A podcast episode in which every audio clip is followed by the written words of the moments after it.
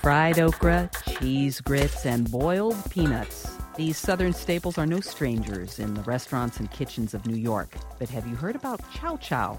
A regional southern specialty, chow chow is a type of catch all relish commonly made from whatever's left in the garden at the end of the season.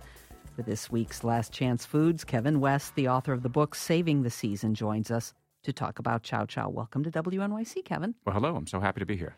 I did not grow up eating chow chow in Cleveland, Ohio. What is it?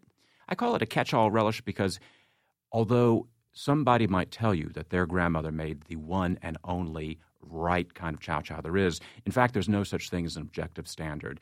You basically take whatever's in the garden um, right before the last frost and you grind it up and you add some seasoning and some salt and some spices and some vinegar and you put it in a jar and let it age a little bit and that's chow chow.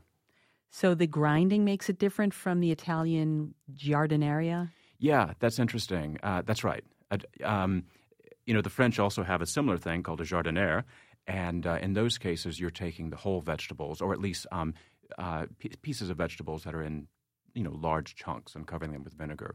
This is more like um, a relish, like a hot dog relish almost. You use a sausage grinder. Yeah, that's kind of the old-fashioned way to do it. Um, my kitchen is, um, you know, unplugged to the point of being archaic, and I love um, using those old tools that I remember from my grandparents' farm.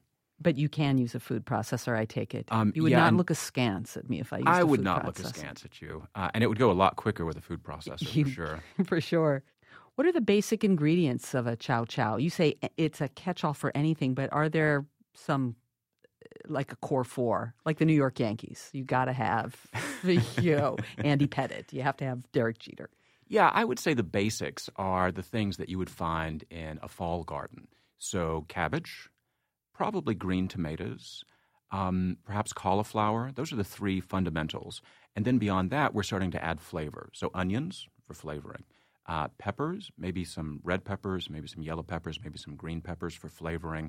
Um, I tend to add apples as a way to reduce the amount of sugar. Again, you want it to have a little bit of a sweet sour balance, but I'd rather have less sugar if possible. And then from there, the flavor profile comes from um, mustard seed, from ground mustard, from celery seed. You call it a relish. So does that mean it's a, it's a condiment or is it used more as a side dish? Chow chow is one of those um, preserved products that is somewhere between a condiment and a side dish. If you think about a regular relish, a, you know, hot dog relish, you might put a little, you know, a little dab of that on your hot dog. With chow chow, you can make yourself a big plate of pinto beans and cornbread, and then you get a big spoonful of chow chow to go on the plate. Now, I've also seen in kind of nouvelle Southern restaurants um, other ways of using chow chow.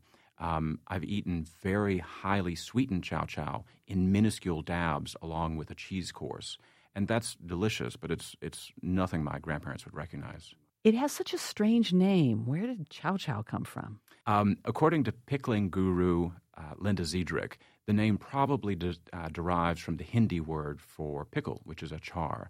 And by the time that word got sort of sent around the world on boats through various ports, it wound up in places like Charleston, South Carolina, as chow chow. So, so what encouraging words can you give me, a novice canner, to encourage me to uh, undertake what seems like a really arduous process? I'll tell you this. I'll say that, that home canning is really just home cooking by another name.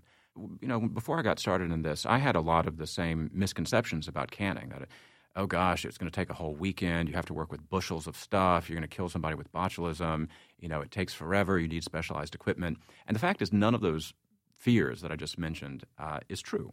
Um, and for the most part, the recipes in my book are scaled towards um, really small projects. If you can make a cake or make brownies or even make cookies, if you can undertake a little homemade project like that, then you've got all the kitchen skill that you need to can. Kevin West is the author of Saving the Season, a cook's guide to home canning, pickling, and preserving. Thank you so much for coming by. Thank you for having me. To learn more and to get Kevin's recipe for chow chow, click on WNYC.org. This is WNYC.